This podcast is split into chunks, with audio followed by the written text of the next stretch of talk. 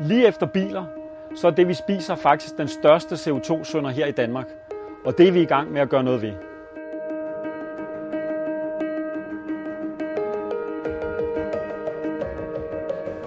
Vores fødevaresystem i dag er i høj grad baseret på øh, husdyrproduktion.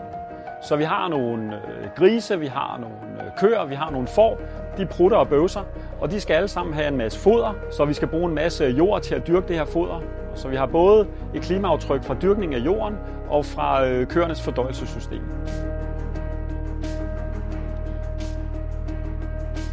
Og hvis øh, de her drivhusgasemissioner ikke skal løbe helt løbsk, så bliver vi simpelthen nødt til at omstille vores øh, fødevaresystem hen i en mere bæredygtig retning. Jeg hedder Christian øh, Bukke Henriksen. Jeg er lektor øh, ved Institut for Planter og Miljøvidenskab her på Københavns Universitet, hvor jeg leder forskergruppen for klima- og fødevaresikkerhed.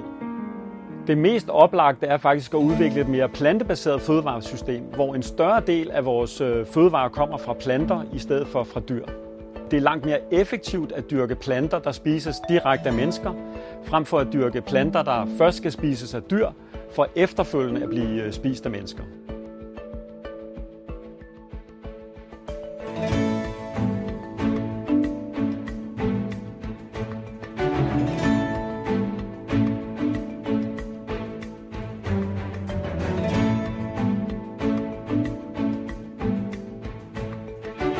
Omstillingen til et mere plantbaseret fødevaresystem det vil kræve et omfattende samarbejde mellem universiteter, virksomheder, offentlige institutioner og civilsamfund. Først skal vi sørge for, at forbrugerne efterspørger flere plantebaserede plantbaserede fødevarer. Så skal vi sørge for, at de her plantbaserede fødevarer de er sunde og velsmagende. Og vi skal sørge for, at øh, vi får en bred vifte af forskellige vegetabilske råvarer, som smager godt og øh, som har de rette egenskaber ernæringsmæssigt. Så skal vi sørge for at få udviklet vores øh, dyrkningssystemer, så de bliver så øh, effektive og bæredygtige som muligt.